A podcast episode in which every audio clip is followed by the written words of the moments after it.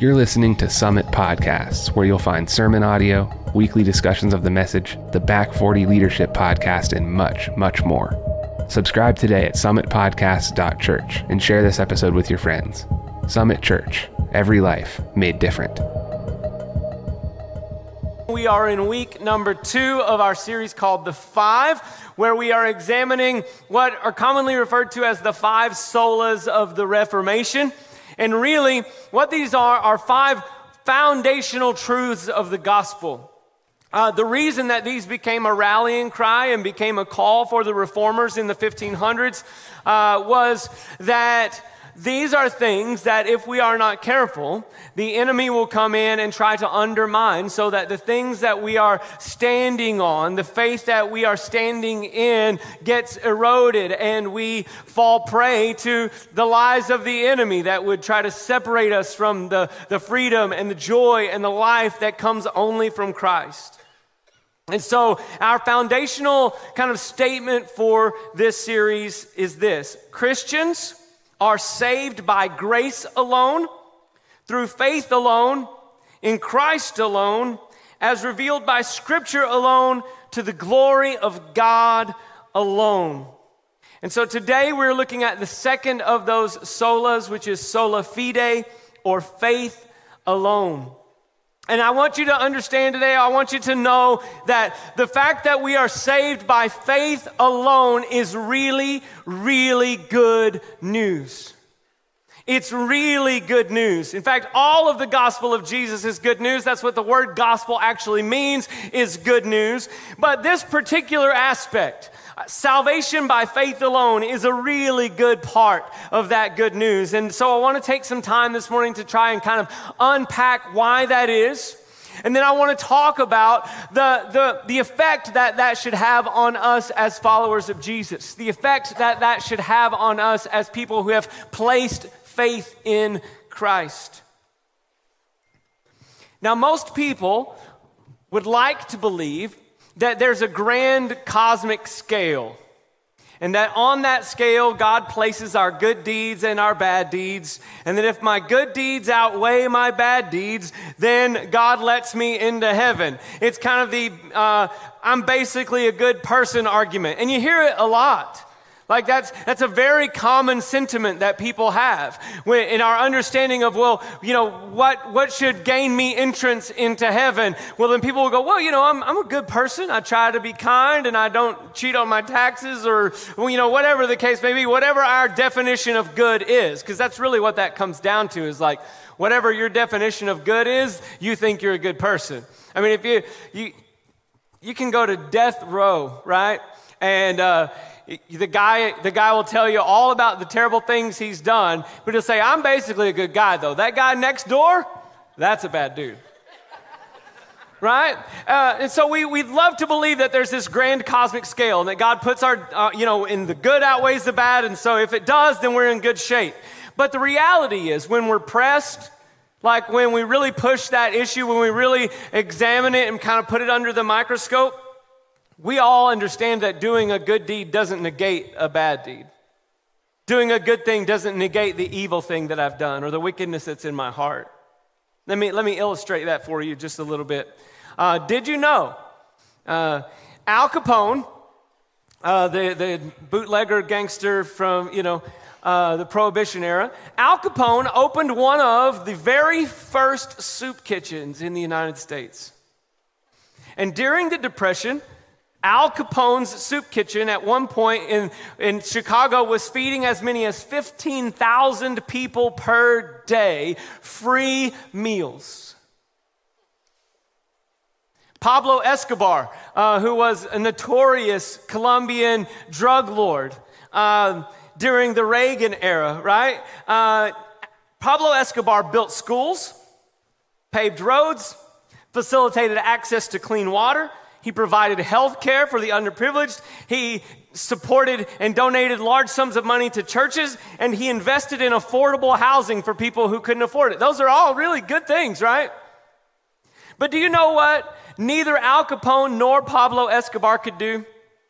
They couldn't go into a court of law and offer as a defense, I know I've done some horrible things, but look at all these good things I've done. That should take care of it. Thank you, judge. See you later. I'm going back home. Doesn't work that way. That's not how justice functions.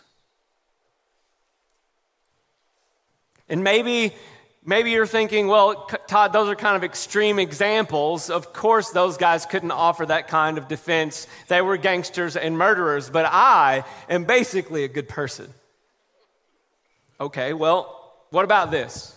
Let's say today, after I am done with uh, my duties here at the church, I get in my car and I'm kind of in a hurry to get where I want to go. So my foot's a little heavy and I'm speeding on my way home. And of course, the blue lights come on and I'm pulled over. And the, when, the, when the officer comes up to my window and says, license and registration, please, uh, I can't offer as a viable defense, hey man, don't worry about it. Everything's all good. I rarely ever speed. So the fact that I drive the speed limit most most of the time, that it really should take care of this. Adios. right? I would end up in a whole lot more trouble, right? And so we, we understand implicitly that that's not how justice functions. And we're perfectly fine with that until justice comes to our door. I'm perfectly fine with justice functioning that way for everybody else, but I don't want it to function that way for me. But the reality is that justice demands that sin be accounted for. Justice demands that our actions are paid for. Last week, Pastor Mel talked about this, he, and he, talked, he mentioned the fact that justice equals getting what you deserve. And he talked about mercy and how that mercy is not getting what you deserve. And then grace is getting what you don't deserve. So, because God is just, He cannot simply ignore our sin. Romans 3:23 tells us that all have sinned and fall short of the glory of God. That that phrase glory of God, some translations translate it this way, say all have sinned and fall short of God's glorious standard. So the question then becomes well, what is God's glorious standard? Well, if we examine who God is, the characteristics of God, God is perfect in every way. He is holy and he is righteous and he is separate from us, right? He is exalted and he is high and he is perfect in every way. So the glorious standard of God is perfection. And if the glorious standard of God is perfection, and all of us have sinned and fallen short of the glory of God, then that means that all of us stand in need of a salvation that we cannot purchase for ourselves. Because our sin must be atoned for. It must be paid for. That's why Romans 6:23 tells us that the wages of sin is death. But the gift of God is eternal life in Christ Jesus our Lord. So justice demands that sin must be atoned for, but God is also merciful and gracious.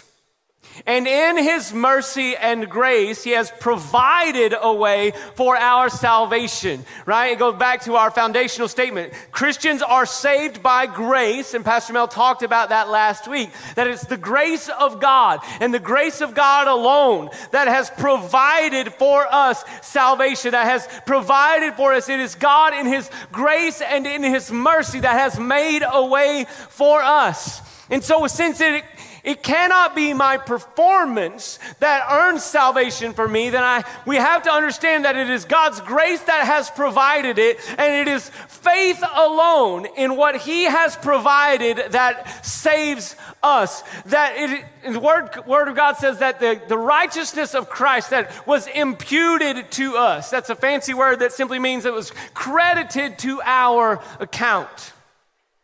So when you and I place faith in Jesus, his righteousness is accounted to us.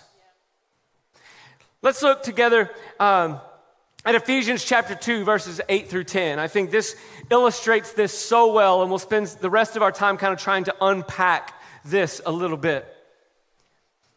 Paul says this in Ephesians chapter 2, verse 8 For you are saved by grace through faith.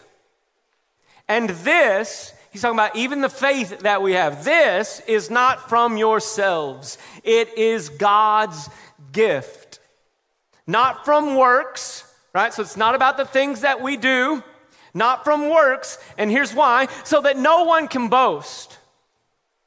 There's a humility that comes with the recognition that it's God alone who is receives the credit, that it's God alone who has done this work, that it's God alone who, who is responsible for my eternal salvation, who has made provision for me. It's not any good thing that I've done. It's not any good thing that you've done. It's not, we can't be smart enough or strong enough or rich enough or pretty enough or charming enough or anything enough. We all have fallen short of the glory of God and God has provided a way for us so that we might not boast in ourselves, but we we might recognize that it is Jesus alone who is worthy of all praise.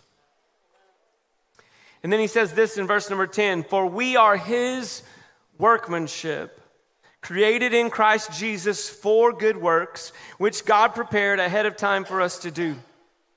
And so Paul is holding in tension here these ideas that number one, the faith that we have that has saved us, the grace of God and the faith that we have, those things are gifts from God that we cannot take any credit for. And it's not our works that have anything to do with it because no boasting can go, you know, no credit can go to us. If we make a boast, it's in God, it's in what He has done. And yet He holds that intention with this idea that God has done a good work in us so that we might do good works that God has prepared ahead of time for us to do.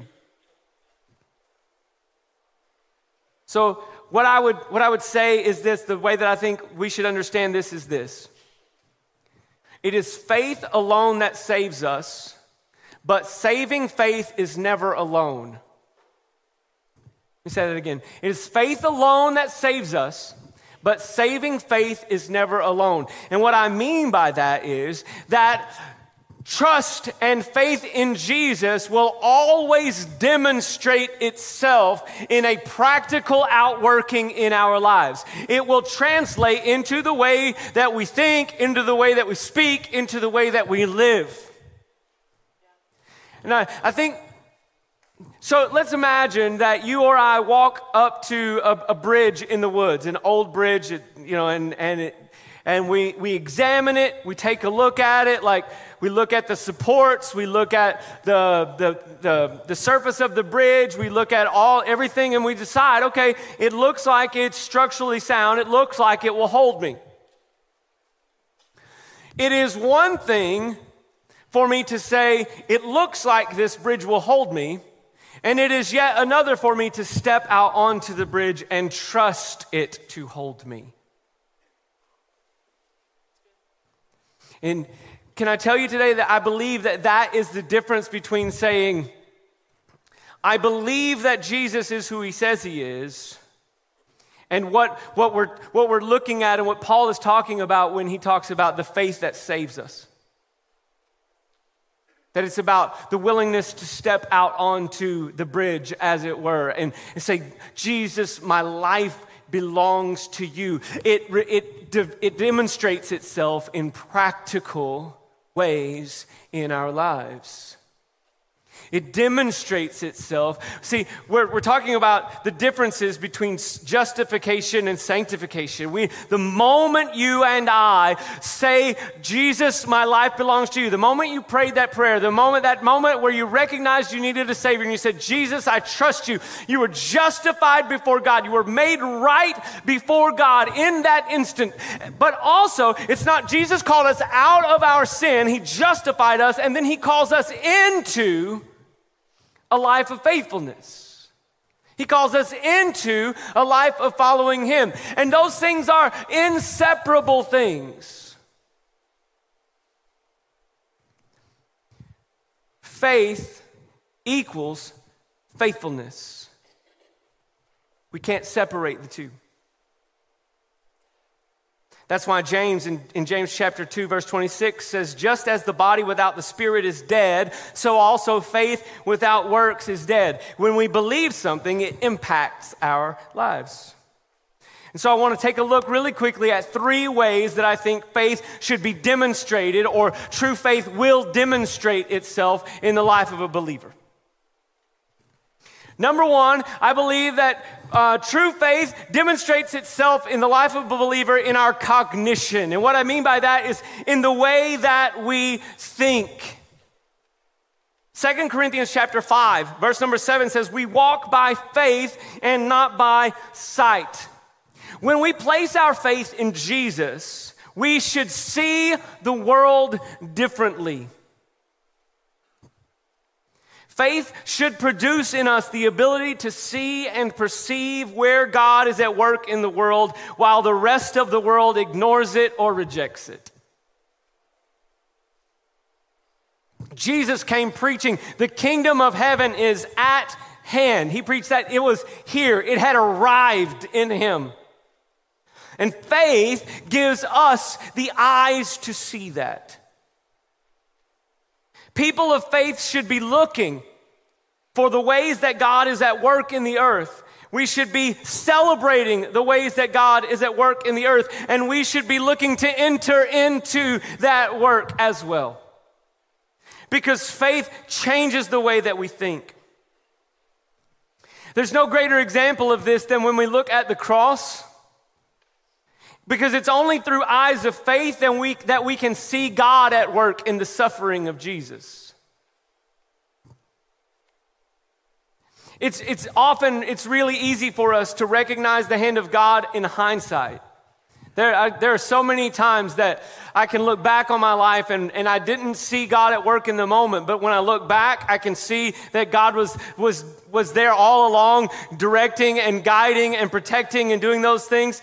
And, and so, but what that should do as, as we see and re, as we experience the faithfulness of God, it should change the way that we think about the world. It should change the way that we view our circumstances. It should change the way that we see other people. And so then we begin to see through eyes of faith and we sense God's work in ways that transcend our natural ability, in ways that uh, go beyond our ability to explain. It's just a knowing and a trust that comes in seeing that God has been faithful over and over and over again. And so when we truly trust in God, it results in a change in our thinking. I think one of the one of the greatest ways to see this is like before you or I came to know Christ, our deepest desire was to please ourselves.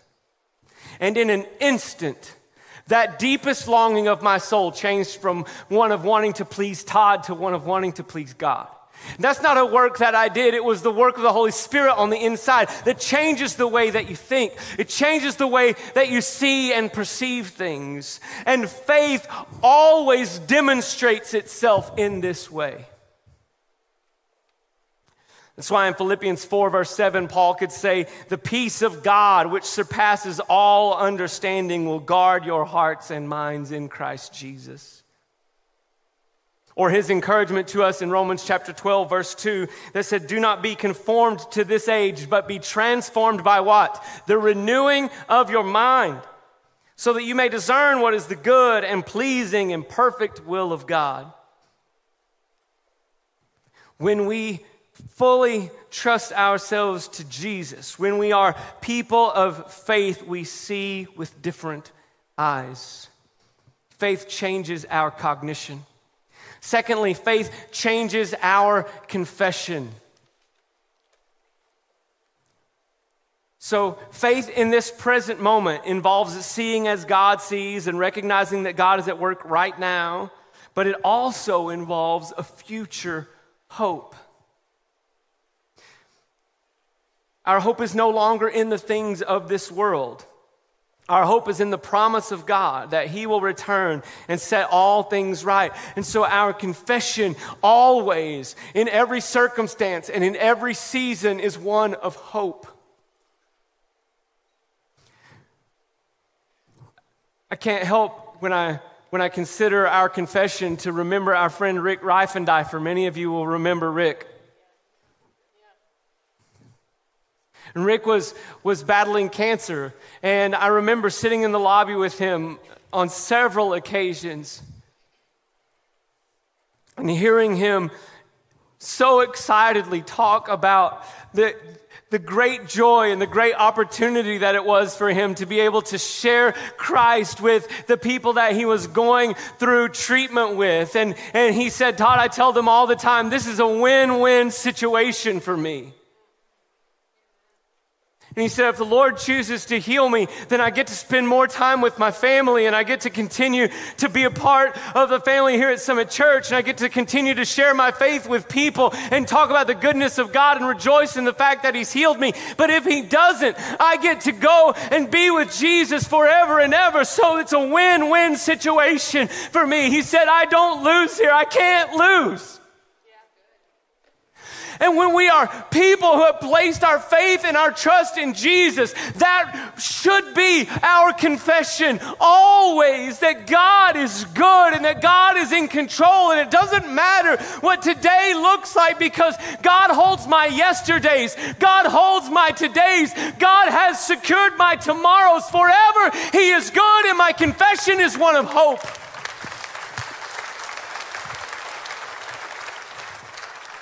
But far, far too often, our confession sounds conspicuously close to the world around us.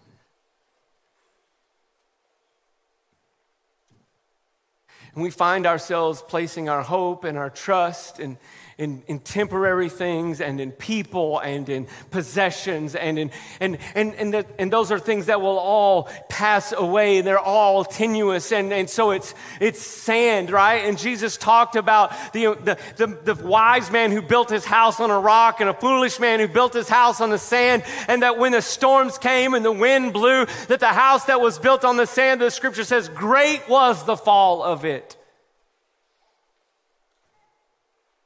So we have to be a people whose confession at all times is that God is good.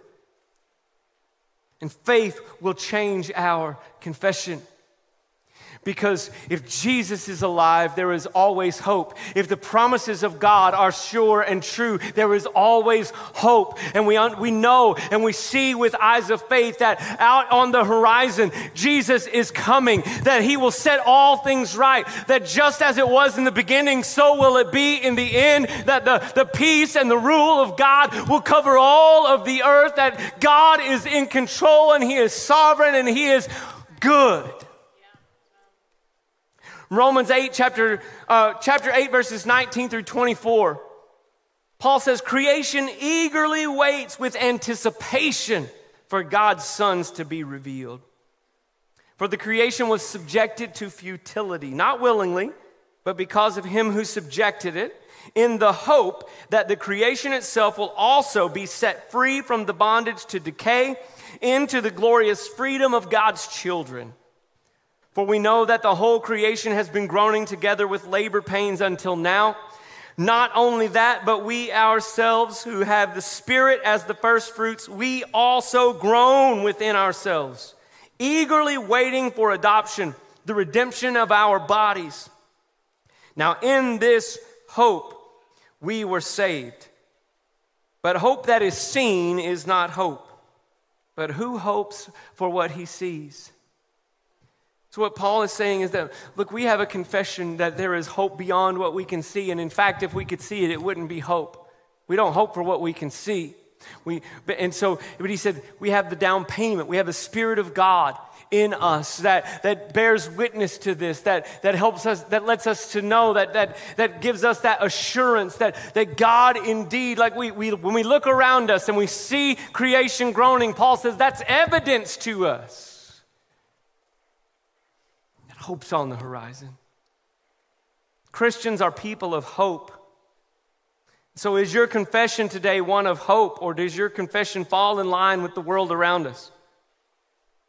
Is your hope in a candidate, or a political party, or a new job, or a new house, or a new spouse, or what?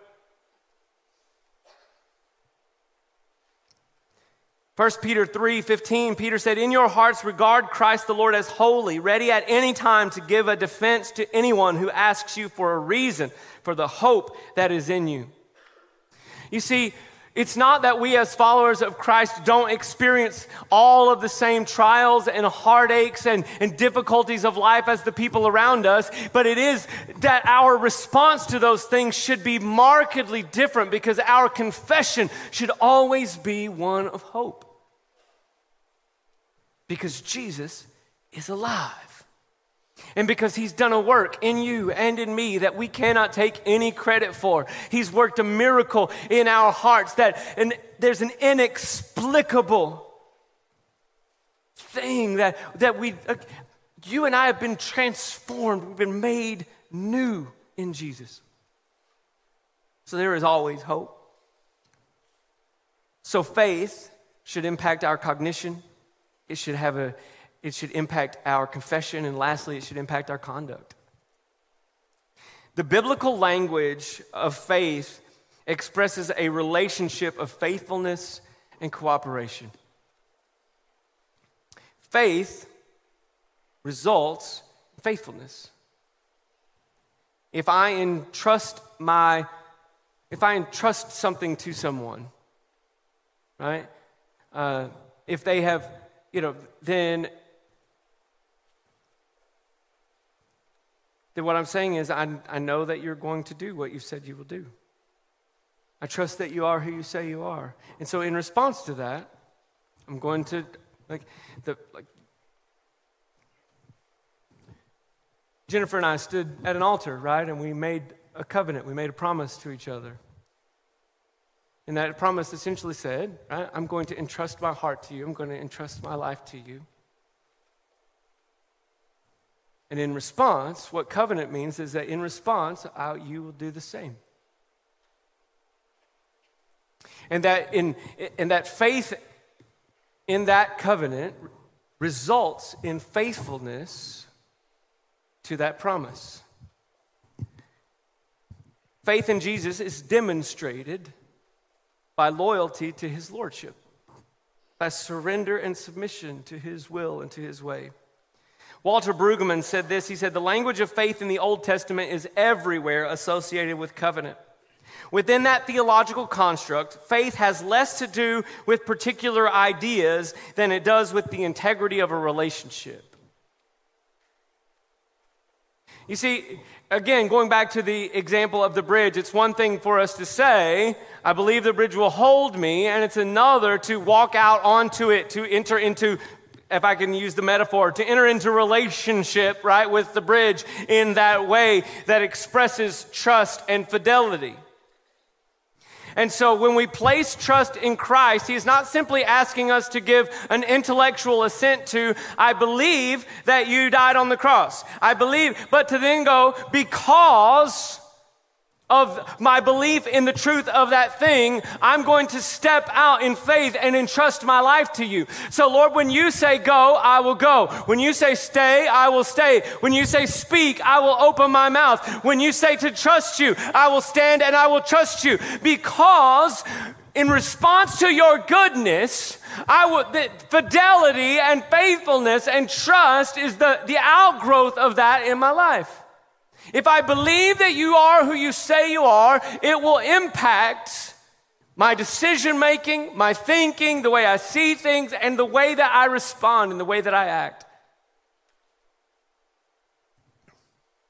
Like, and, and this is really a practical thing. Like, for example, I believe strongly in the effects of gravity.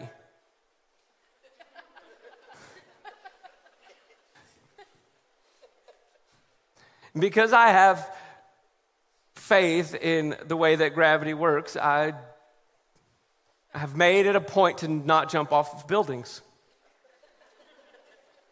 right? It has a practical outgrowth in my life.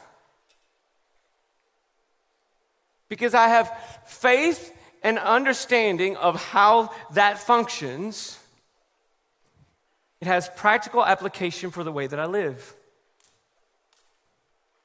Faith in Jesus should demonstrate itself in the same ways. if I believe in the goodness and the mercy and the grace of God, and that good and gracious and merciful God, who has lavished his love and kindness on me, says to me that my call to you is to love your neighbor as yourself then the outgrowth of trusting and knowing and faith in who He is should result in me doing my very best to love my neighbor as myself.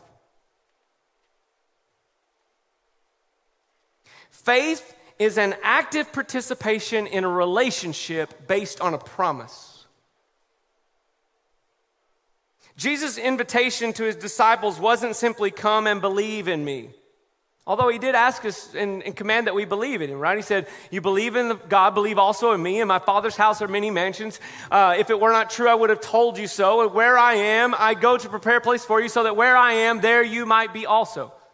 So he did ask us to believe, but that wasn't the, the, the, that wasn't where it stopped, right? In fact, that wasn't even the first thing he said to his disciples. His invitation wasn't come and believe in me, it was come and follow me.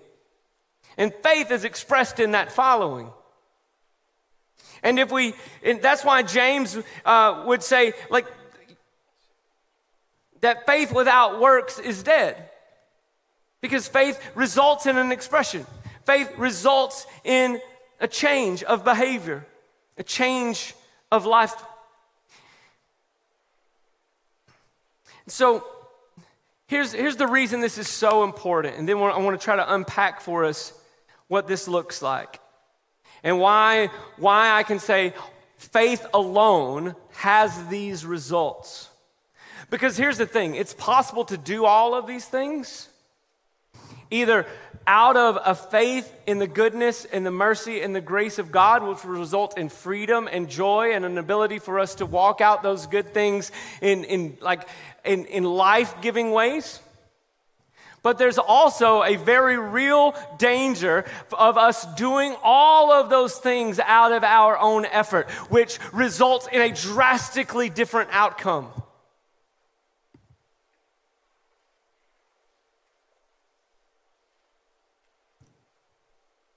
You see, let me, well, let me just, I'll, I'll share a story with you. Um, some of you, if you've been through Freedom or if, if you've been to any of our men's events, uh, you may have heard me share this story before. But uh, my parents divorced when I was 10. Uh, and so uh, a couple of a couple of years before that, when I was eight, maybe nine, so sometime before that, uh, my parents fought a whole lot. Like it was, it was a lot of conflict in, in my house when I was young. And uh, I remember one particular Sunday morning when I was eight or nine years old. My mom and dad had been fighting before church. Uh, and the, the word divorce must have come up in the argument because I remember going distinctly that morning going to church with a, a, a sense of, uh, of, of, worry and fear that my mom and dad were going to separate. And uh, it was interesting, like, that there was something that happened in the service that morning that was unique. It wasn't normal. Uh, in fact, so right before the pastor preached, um, he normally, like we would sing, similar to how we do here, and then he would go into the message, right? Uh, but this particular Sunday, he invited people forward to pray. Instead of, well, if you have a need, we want you to come and we want you to pray. And so, as, as a young eight or nine year old kid, I get up from my seat and I go down to the front. And uh, the church I grew up with had altars in the front. I don't know if you guys are familiar with that, but it's like these, it's basically like a pew with no back, right? And you can go and you can kneel down and you can pray. And so I went down and I kind of threw myself over the altar and began to pray that God would save my family, right? That my parents would not get divorced. And, um, and I was serious about it. In fact, so, so much so that I, I stayed longer than anyone else. And I think it was getting a little uncomfortable for everybody else. They were kind of like, oh, it's time, you got to move on with the service, you know. And uh, my mom played the piano in our church, and I remember she got up from the piano, and she walked down and she bent over to where I was praying, and she whispered in my ear, and she said, Todd, your dad and I are not going to get divorced. And I remember feeling over the moon. I was, I was so excited. I was so happy. I was so, I was like, God, you've answered my prayer. Thank you so much. God, I mean, I was, I was so excited. And of course, you know, I've already given away the ending, right? My, my mom and dad, not long after, did in fact separate and divorce. And in that, when that happened, in that season, in that moment, I came into agreement with a lie that said, if I had only prayed more, if I had only done more, if I was just a little bit better, it wouldn't have happened. I didn't do enough. And I carried that well into ministry. And so here's, here's what happens. Here's what look, that looks like when you carry that as a pastor, right? So when things are going well, when the church is prospering, when, when your ministry is growing, when, you know, when, when people are giving you the accolades and say, oh, that was such a good job, what a great sermon, or what a great worship set, or I felt the Spirit of the Lord. And I mean, and, and, and none of, nothing's wrong with any of those things. I, I appreciate that kind of sentiment and the, appreciate your, your kindness. And But here's the thing when, when, your, when your whole uh, kind of orientation is if I could just do more, then, then God would be pleased with me. Well, then what happens is when things are going well, you take the credit. You go, yeah, I'm doing it, I'm killing it.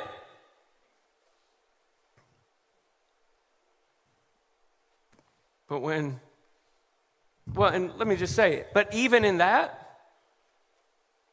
because my, my understanding and my orientation was always i've got to do more i've got to do more i've got to do more. Even when the, the even when things were going well even when it felt like that that everything was moving eh, you know like up and to the right you know that whole thing. Even in those moments you live with a sense of angst and you live with a sense of fear like what what does it mean or what happens when when this stops? And then when it does stop when there's that inevitable slump, you get something wrong, you feel like somebody's not happy with you.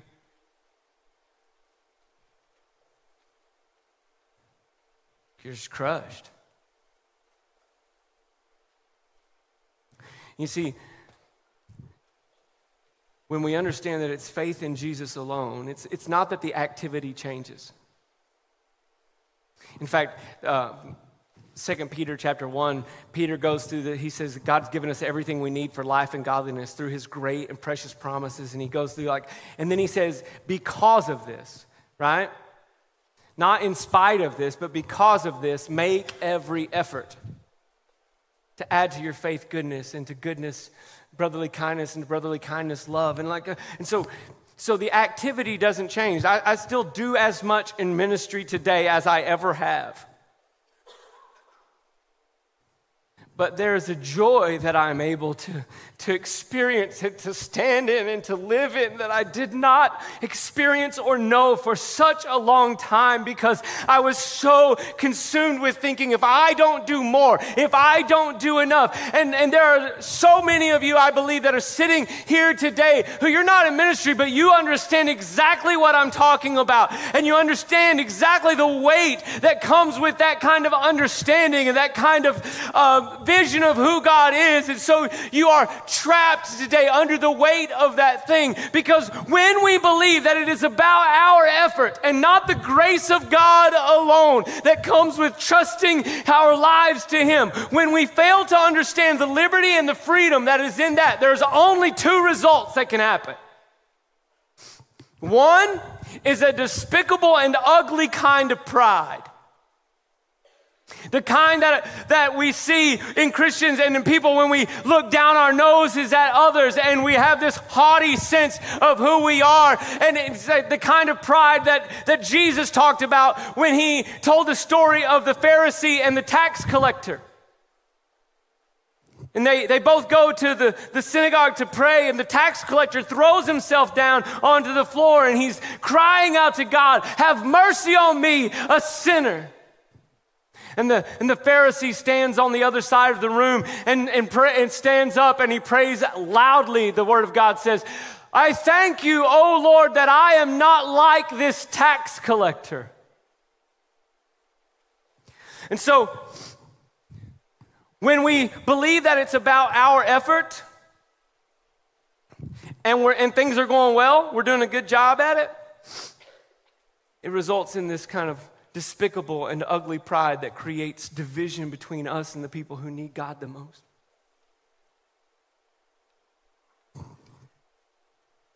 So that's one result, and the other result is despair. We find ourselves in despair because we recognize that I can't, can't do this on my own.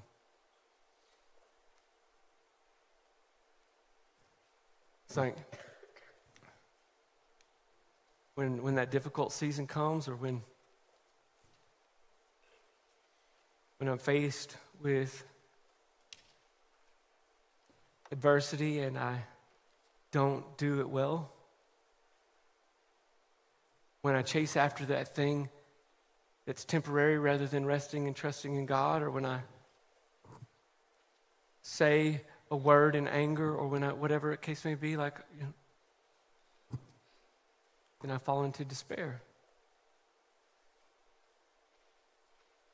So when we when we fall into this trap of believing that any effort of my own, that I could take any credit, that then, then it only results in one of two things. It's, is pride or despair. But when I recognize that it is the good work of God in me that produces this fruit, that produces these results. The, the outward thing might not look all that different, but the, the inner peace and the joy and the freedom and the liberty that comes along with that frees us then to do those things like and and and and, and, and see God in all of it and celebrate it and to like be to be free, which is God's hope and heart and desire for us.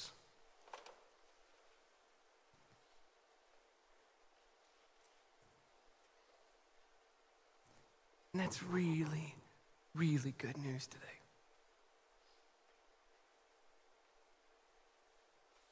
I had a pastor who used to say often, um, God doesn't want you to stop trying, but He wants you to stop trying out.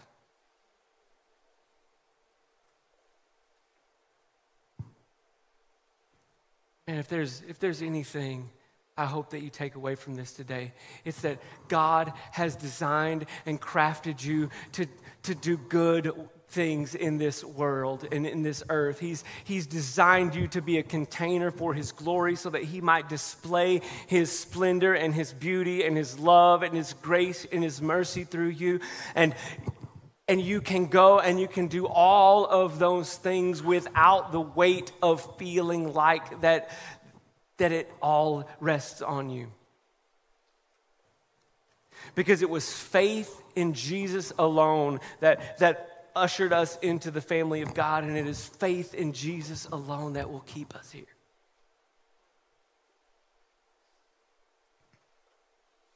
And so I want to give you an opportunity to respond today. So, right now, I'm going to turn it back over to um, your host there in Blairsville. They're going to give you guys an opportunity to respond as well. I love you guys. God bless you. We'll see you soon. So I want to ask you, if you're in the room right now, just to bow your head and close your eyes.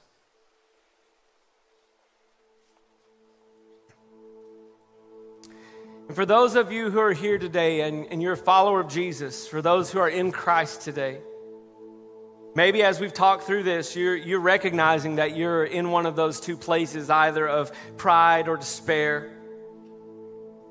Maybe you're still wrestling with the lie that it's your performance that earns God's approval. Maybe you feel like you've done a good job at keeping the rules and you've grown proud.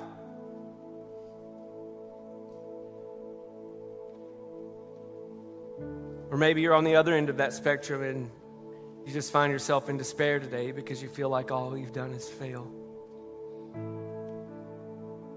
Can I tell you today that, that God's call to you, that Jesus' call to you today is to trust in Him?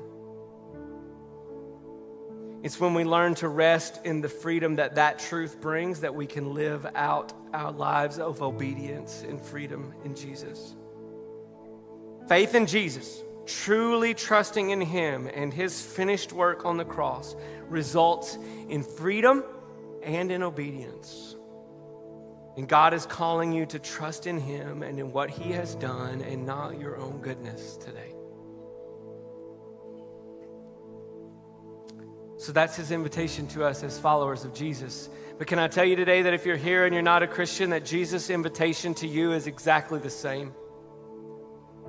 It doesn't matter what you've done, doesn't matter how far you've run, doesn't matter how unworthy you feel. I want you to know today that Jesus died for you.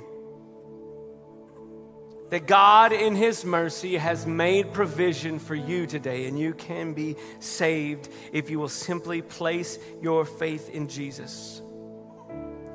If you'll do that today, He will forgive you of your sins. He will wash you clean. He will welcome you into His family. You are accepted today, and He is inviting you to trust Him with your life, to step out onto that bridge, as it were.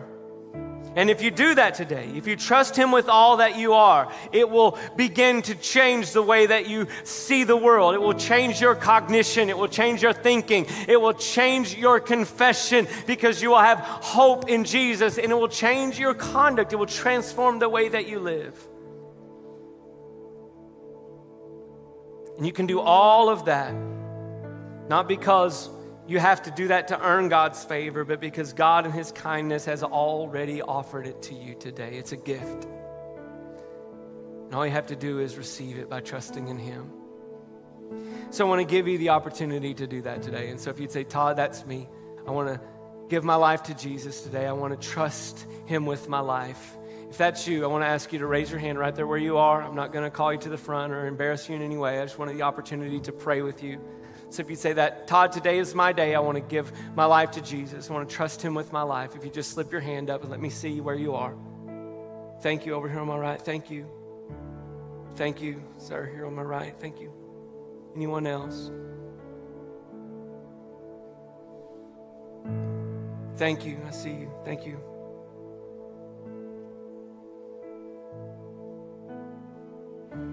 So here's what I would like for us to do. I'd like everyone in the room to pray this prayer along with those who raise their hands. And there's nothing special about this prayer. Uh, what saves you is trust and faith in Jesus. I just want to simply give you some words to help maybe to express that in this moment. So I want everyone in this room to pray it along with those who raise their hands. Say, Dear Jesus, thank you for giving your life for me. I thank you that today, because of what you've done, there's salvation for me. Forgive me of my sin. Wash me clean.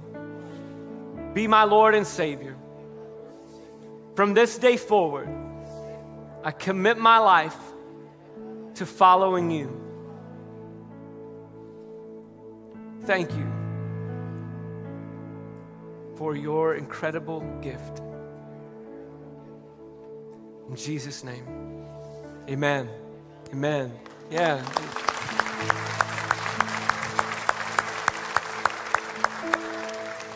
Hey, listen, if you prayed that prayer today, whether you raised your hand or not, if you prayed that prayer and you meant it from your heart, the Word of God says that if you confess with your mouth that Jesus is Lord and you believe in your heart that God raised him from the dead, you will be saved.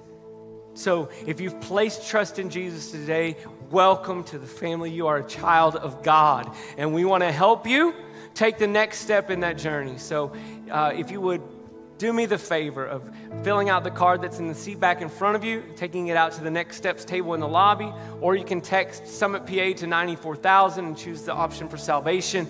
We want to partner with you, help you to take those next steps in following Jesus because trust in Jesus has practical application in our lives. And we want to help you to know what that looks like and to walk that out. So here's what we're going to do. I want to ask everybody to stand. We're going to sing uh, one more song together.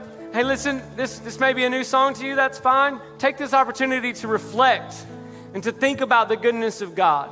The scriptures say, uh, Your mercies are new every morning. Great is your faithfulness. So I want us to consider the great gift that we've been given in God and, and to rest in the truth that all of it is in His hands. Thank Him for the freedom that He's given us today. I love you. God bless you.